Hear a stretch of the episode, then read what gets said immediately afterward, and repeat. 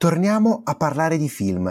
Purtroppo le sale cinematografiche sono chiuse, ma qualche film riesce ancora a uscire. Non al cinema, ma visto il periodo credo che dovremmo accontentarci. Oggi parliamo di Borat 2 e Il processo è Circo 7, un episodio un po' a tema Sasha Baron Cohen.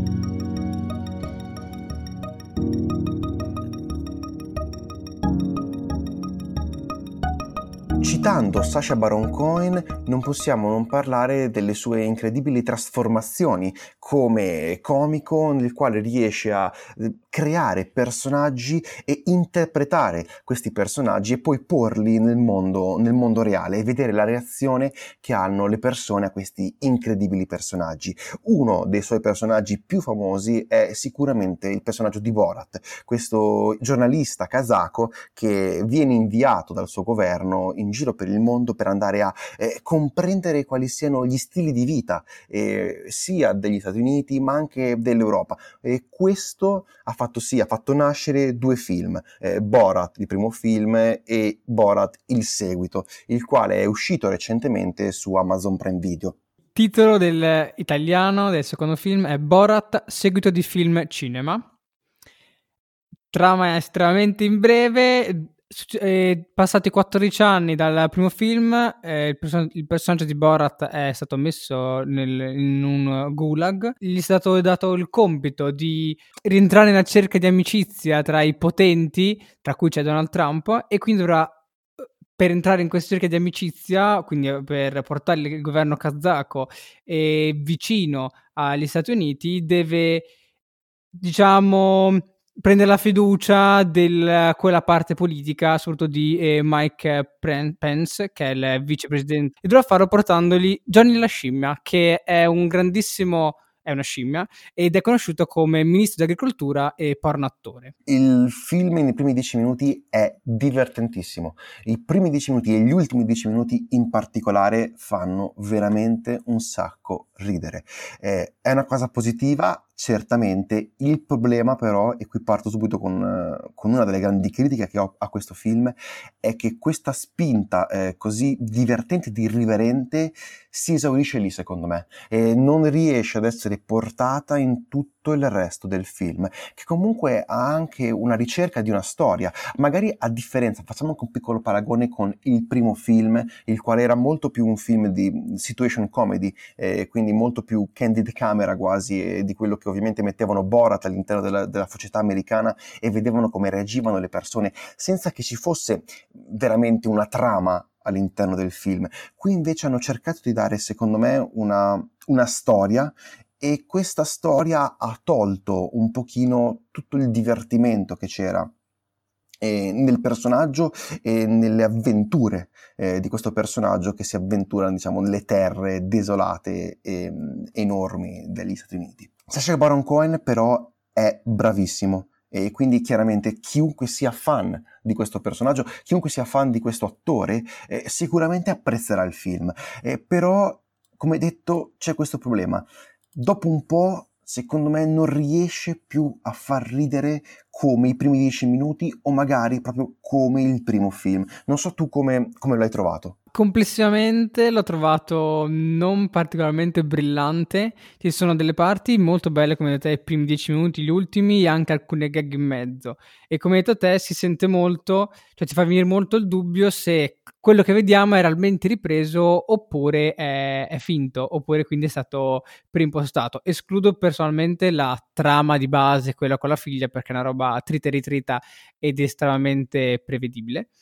E Comunque, quella parte, diciamo che nel primo Borat era interessante, era bella da vedere, qui probabilmente manca, ti fa sentire che è tutto stato già preimpostato, soprattutto perché quelle immagini che dovrebbero essere rubate in realtà lo senti che ci sono più camere, senti quindi come... Eh, come c'è la produzione. Senti come se fosse una troupe, esatto, come è stato impostata la produzione, senti che lì sul momento c'è una troupe e quindi non entri mai nel film oppure entri nelle immagini rubate della situazione strana e senti sempre che c'è questo stacco, cioè c'è te che guardi uno schermo che guardi questo, cioè non entri nel film, non ti prende. Eh, esattamente, eh, diciamo non, riesce, non riesci mai a sospendere eh, il, il, pensiero dal fatto che sia reale o no quello che stai vedendo. Eh, io ho letto un po' come hanno girato il film e a dir la verità lo hanno un pochino girato con eh, consapevolezza da parte delle persone che comunque partecipavano a queste gag, perché gli era stato detto che stavano girando comunque un documentario.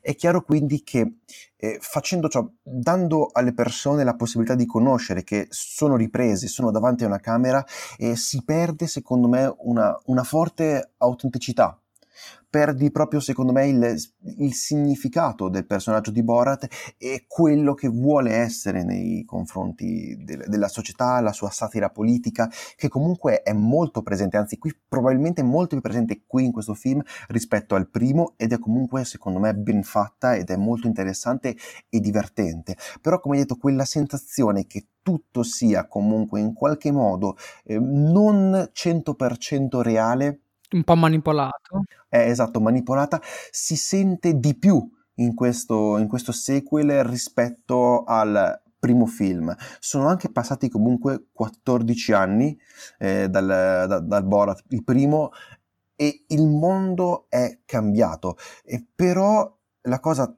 secondo me, terribile che ha fatto questo film è non essere riuscito a rappresentarlo come faceva con il primo. Secondo me un problema è andato anche alla perdita di freschezza del personaggio di Borat. Cioè, vediamo anche nel film stesso in cui le persone per strada lo riconoscono.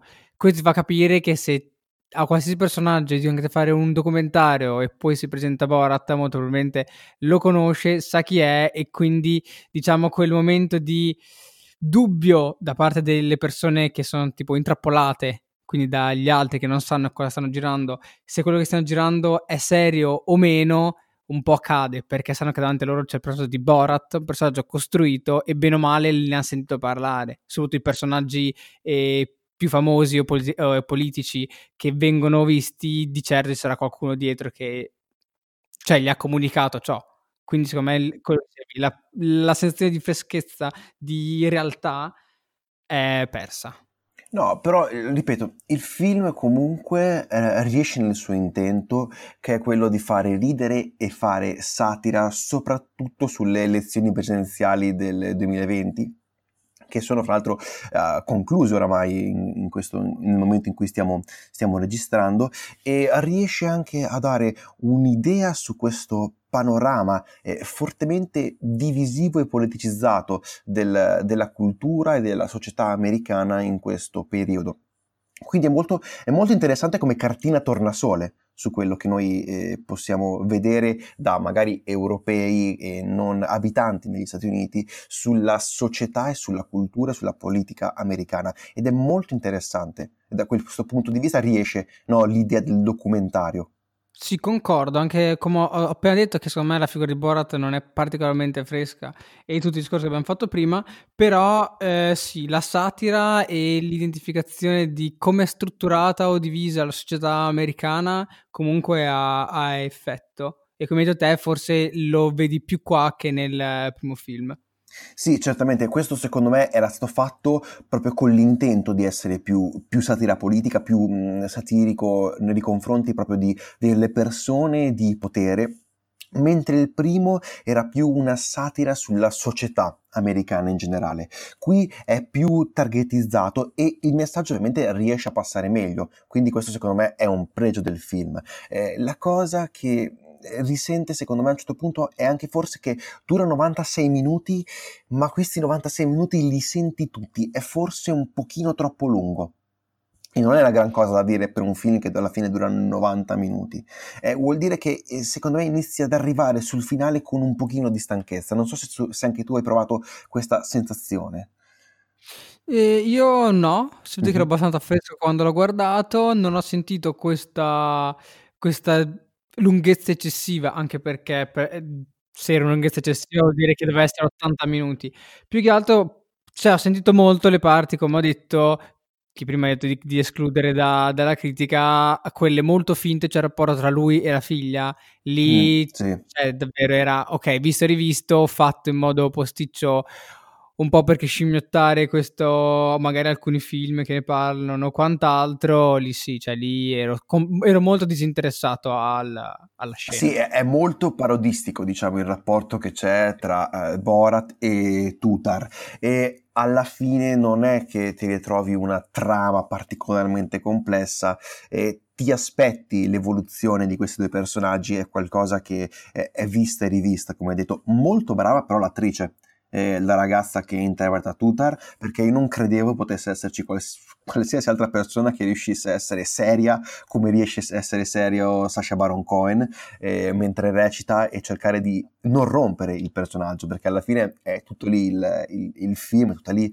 eh, l'idea divertente che c'è attorno ai personaggi di Sasha Baron Cohen. E quindi Tutar, Maria Bakalova, mi sembra si chiami l'attrice, eh, e arriva ad, ad, Hollywood, esordisce nel, nel, cinema mainstream con questo personaggio assolutamente fuori dalle righe, ma che deve essere stato veramente complesso e difficile da, da portare a termine, proprio da recitare, perché eh, non, io cre- non credevo esistesse qualcun altro con il talento di Sacha Baron Cohen nel mantenere la serietà in situazioni assurde. Concordo, hanno trovato una bella accoppiata che comunque dà polpa al, al film, secondo me.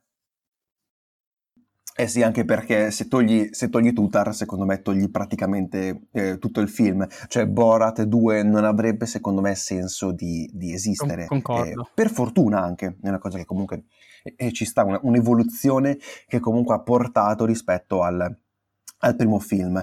Eh, è uscito solamente su Prime Video, come detto, e questo è anche un, una cosa negativa, però al tempo stesso, onestamente, non credo eh, questo fosse un film da sala cinematografica. Cioè, non riesce ad avere, secondo me, quella... Eh, quell'incisività e quel, ehm, anche a livello di, di immagine che aveva comunque Borat il primo, perché il primo film era molto irriverente, era qualcosa di fresco e di nuovo, e questo invece secondo me eh, sente un pochino forse la stanchezza e il peso degli anni, come hai detto tu, anche sul personaggio. Altro film appena uscito in una piattaforma digitale, questa volta Netflix, in quale c'è sempre Sasha Baron Cohen come attore e qui secondo me strepitoso perché è stato davvero bravissimo dal mio punto di vista, è Seven Chicago o... Il processo ai Circo 7. Sì in italiano. Trama in breve, nell'agosto del 68 migliaia di persone arrivano a Chicago, negli Stati Uniti, per protestare contro la guerra in Vietnam. In città si stava tenendo la convention del Partito Democratico per scegliere il candidato alle, presidenzi- le, alle elezioni presidenziali di quel novembre. 12.000 agenti di polizia e soldati della Guardia Nazionale erano stati messi in servizio per mantenere l'ordine. I tentativi di controllare e, limita- e limitare quelle manifestazioni non funzionarono, ci furono enormi scontri tra manifestanti e polizia che fu ritenuta responsabile delle, di violenze e di brutalità, oltre 600 arresti, centinaia di ferite e, feriti e la repressione di quelle proteste è diventato un momento simbolico di tutto il movimento pacifista statunitense. È diventato un momento importantissimo della, della storia culturale e sociale americana. Molti mesi più tardi, quando venne eletto Richard Nixon eh, presidente, eh, otto persone furono formalmente accusate di cospirazione per aver organizzato le proteste di Chicago e provocato gli scontri. Eh, queste otto persone sono gli organizzatori, sono i nostri protagonisti di questo film, sono organizzatori di movimenti studenteschi, leader di movimenti hippie, membri di altre organizzazioni pacifiste e il processo che andremo a vedere in questo film è durato diversi mesi, molto teatrale e movimentato e per molti versi ingiusto e squilibrato. Fu un eh, momento seguitissimo dall'opinione pubblica e trasformò poi gli imputati in vere e proprie celebrità. Ed è arrivato quindi Aaron Sorkin a cercare di eh, creare questo film prodotto da Netflix. È uscito anche questa volta in, al cinema verso la fine di settembre cercare di eh, rimettere questa storia all'interno di un film di due ore. Aaron Sorkin che possiamo sicuramente ricordare come un importantissimo forse uno dei più importanti sceneggiatori del panorama americano, eh, l'abbiamo già conosciuto per aver scritto e vinto il premio Oscar come miglior sceneggiatura adattata per The Social Network e anche per serie televisive come The West Wing, The Newsroom, eh, insomma è un, uno dei più grandi sceneggiatori del panorama americano che per la seconda volta, dopo Molly's Game, si ritrova dietro la macchina da presa per dirigere questo dramma legale perché alla fine l'intera storia, come detto, si svolge praticamente tra le mura di un tribunale. Allora, eh, troviamo, come detto, una sceneggiatura molto ben fatta, quindi per te da questa parte, e molto ben fatta soprattutto personalmente e per quanto riguarda i personaggi, perché sì, sono, sono personaggi reali, però è riuscito, secondo me, ad adattarli in modo che più o meno ogni personaggio ha il suo tipo di carattere e quindi riusciamo a identificare quel personaggio perché è in quel modo e quindi non sono soltanto eh, macchiette lì giusto per occupare le sedie.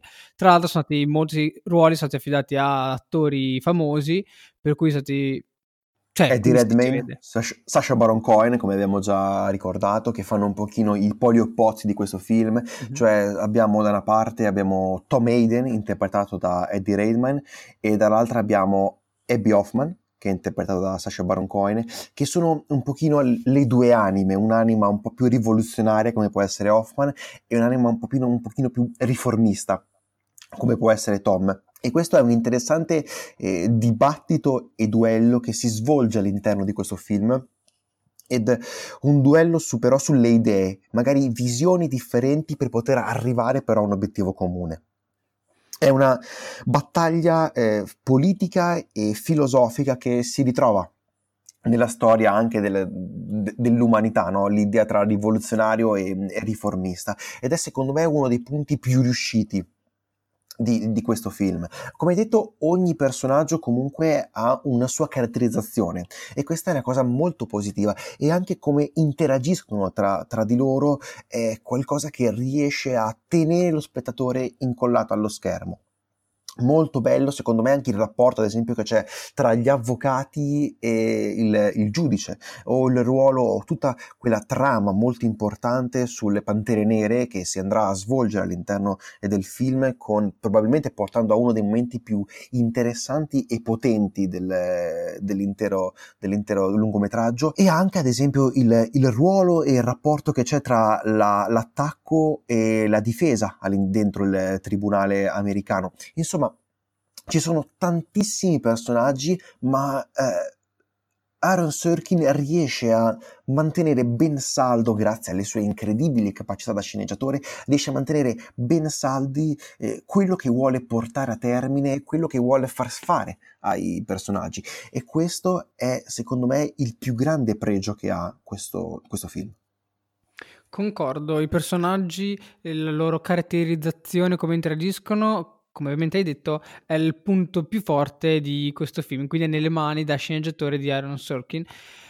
Invece, secondo me, questo è più personale, il, le varie parti eh, di intreccio eh, con dei flashback che ti riportano agli eventi accaduti durante la manifestazione, gli eventi più importanti, lì sono interessanti come ha fatto gli intrecci, però secondo me ci sono delle piccole lacune, lacune che io ho sentito in quanto come noi stavamo riflettendo, è un film è molto indirizzato a un pubblico statunitense, il quale molto probabilmente conoscerà già la storia e quindi non ha bisogno di avere informazioni aggiuntive, però per un mercato internazionale, se ci sono altre persone come me che non conoscono o che non conoscevano perfettamente la, la, quanto è accaduto, magari qualche elemento aggiuntivo anche solo per dare un senso più di temporalità, quanto tempo sono durate e non soltanto i due eventi principali, cioè quella che era durante un pomeriggio e quello durante una sera, magari potevano dare eh, una, una, base maggiore per capire meglio la situazione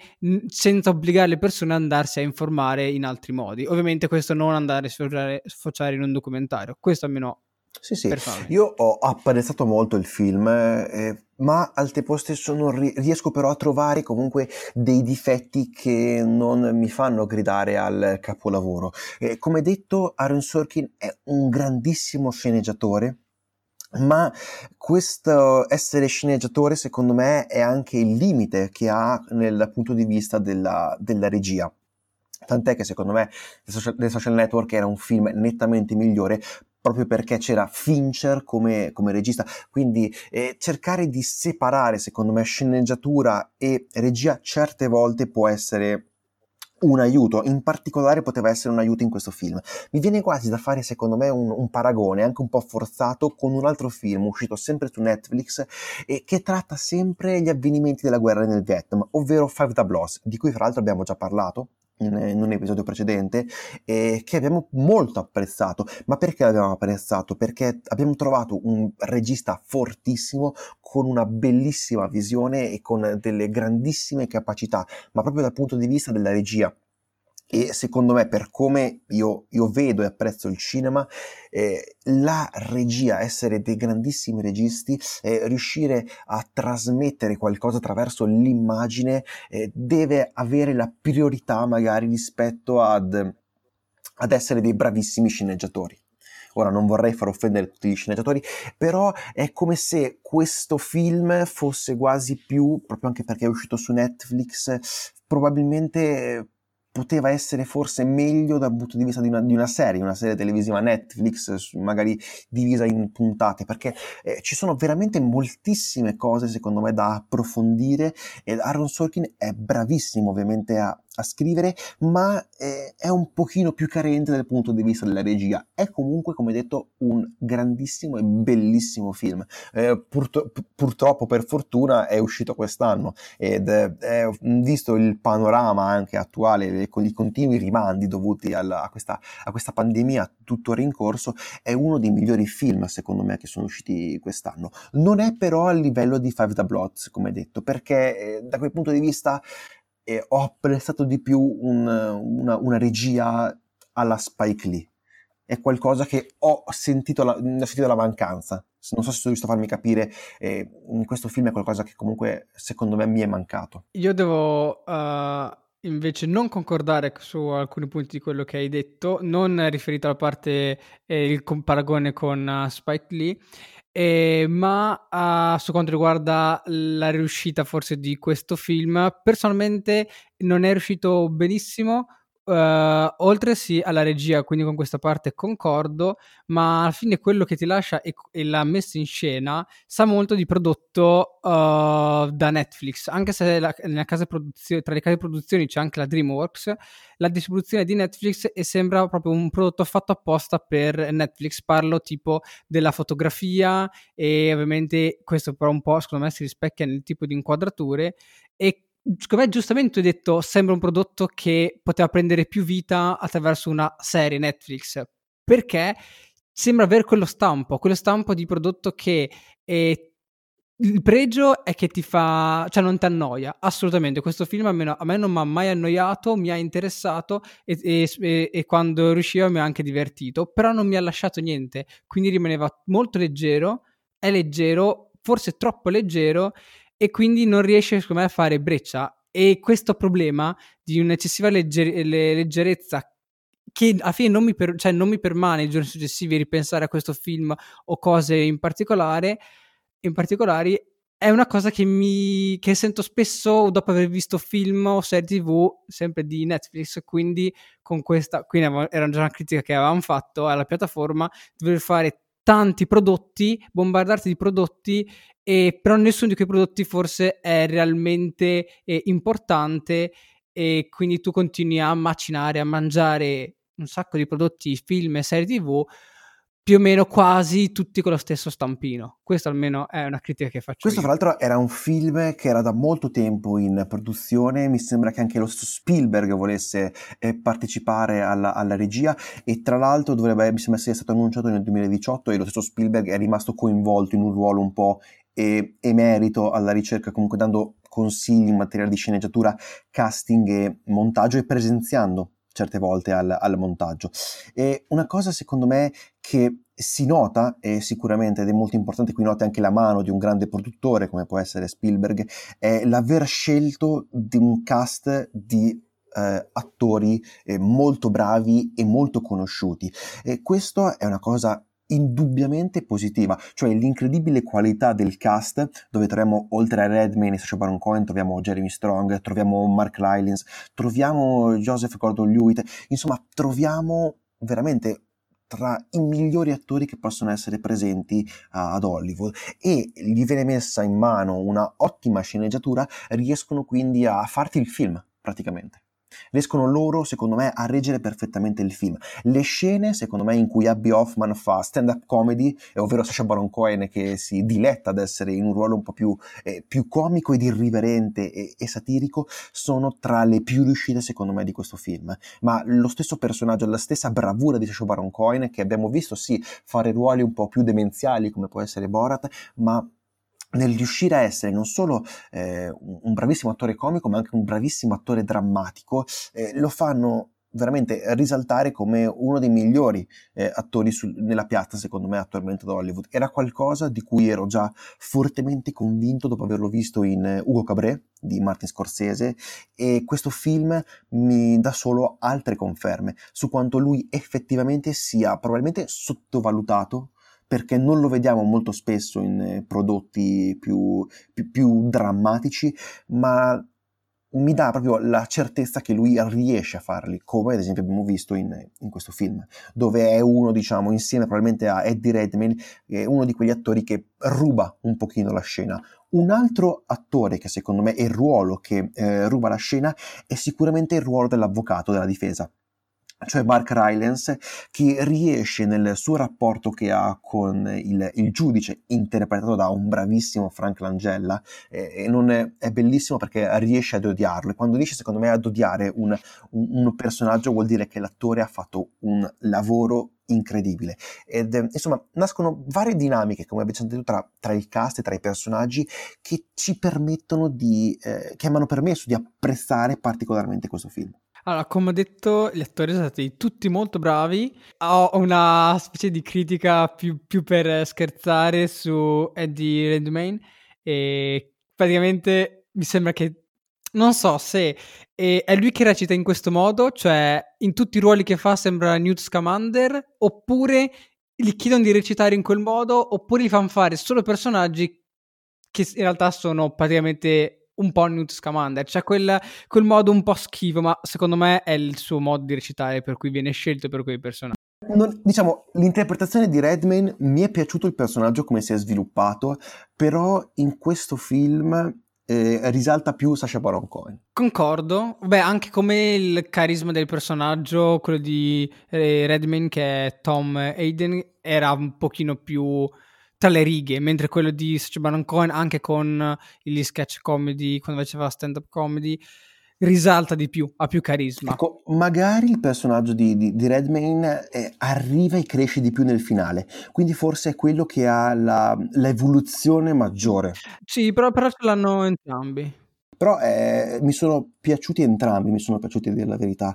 E come hai detto, il film mi è particolarmente interessato, eh, proprio per come è stato scritto, cioè la sceneggiatura secondo me è, una, è qualcosa che ritroveremo anche secondo me ai premi Oscar, eh, verrà nominata, comunque eh, questo film riceverà qualche nomination perché è un film non solo importante per, per, quello che è, cioè è un film bello e quindi eh, è giusto che venga valutato, ma anche se lo dobbiamo andare a inserire nel contesto americano, in particolare nel contesto attuale, dove riesce a trovare delle, me, delle similitudini eh, tra quello che accade oggi e quello che accadeva nel, nel 68. Questi, in particolare tutta la storia della violenza e brutalità della polizia nei confronti dei manifestanti, tutto il tema delle Black Panther e della discriminazione razziale che subivano le, le persone afroamericane eh, negli, anni, negli anni 60, ma che subiscono tuttora è qualcosa che rende questo film un film, ok, un dramma legale,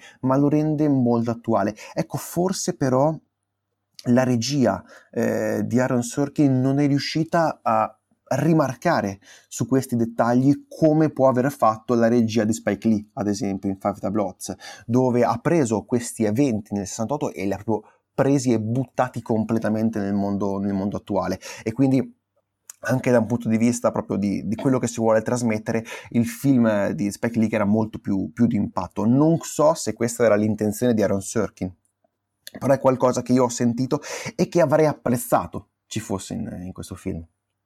Direi che possiamo chiudere qui questo episodio. Sì, se non di... fare spoiler sul finale. Sì, no, no, vabbè, anche perché il finale possiamo fare spoiler, ma è qualcosa di, di storico, di realmente accaduto. No, l'unica mia per... Ho, ho, c'è un dubbio, un, anche qui una piccola critica, non solo a questo film, ma a tutti i film che finiscono come questo, cioè finisce il film e poi ti, per come realmente finisce la storia sono le scritte, che ci sta, però dopo un po' mi sta stufando questa storia. Cioè, ora me l'ho, fatto, o me l'ho raccontato in immagini, come vuole il, film, il cinema, oppure lasciarmi questi messaggi che alla fine qui, cioè, qui prende spoiler, il, il vero finale, la, la, loro rivalsa verso il, il, giudice avviene dopo, a fin concluso, con le scritte. E un po' lì, un po' lì ci sono rimasto male. Sì, Vabbè. è vero, è vero, è vero. Ho una cosa mm. che sto notando, sto notando anche io, ma probabilmente non era quello che voleva, come detto, non era quello che voleva no, raccontare, no. voleva raccontare Sorkin. Cioè, non, è, non si poteva, si andava a inserire, secondo me, anche, anche perché comunque è un film lungo, che comunque non, non si sente questa lunghezza durante, durante eh, tutto il corso del, della visione, e poteva magari andare a inserire proprio a livello di immagini, come ha fatto Spike Lee nel film, eh, in Five the Bloods, per eh, trasportare anche questo, questo, film e le idee in esso contenute, eh, sempre di più evidenziarle ai giorni nostri. Direi che però possiamo chiudere qui. Ne abbiamo parlato abbastanza e abbondantemente di questo episodio che alla fine sarà un episodio dedicato a Shobaron Cohen, probabilmente per, quello, per, per un po' anche a causa dei film che sono usciti recentemente. E noi vi ringraziamo, soliti disclaimer finale, vi ringraziamo, seguiteci su Instagram, lasciateci qualche recensione sulle nostre piattaforme di podcast, potete scriverci se volete all'email effettovertigo.gmail.com e, e niente, vi ringraziamo per gli incredibili ascolti che stiamo avendo, è una cosa che ripeterò continuamente ma ci stanno, è abbastanza incredibile il, il supporto che, che abbiamo da tutti voi e stiamo incredibilmente crescendo in un periodo in cui parliamoci, non è uno dei migliori periodi per, per, per, il cinema, forse uno dei periodi più bui. E anche a livello di argomenti è, è anche difficile sapere cosa, cosa, andare a portare, qualcosa di interessante che possa eh, affascinare e, e, e, mantenere accesa comunque la, la miccia della passione per, per il cinema. E per questo comunque vi ringraziamo. Io sono Tommaso. Io sono Aurelio. E questo è l'effetto Vertigo. Grazie e arrivederci.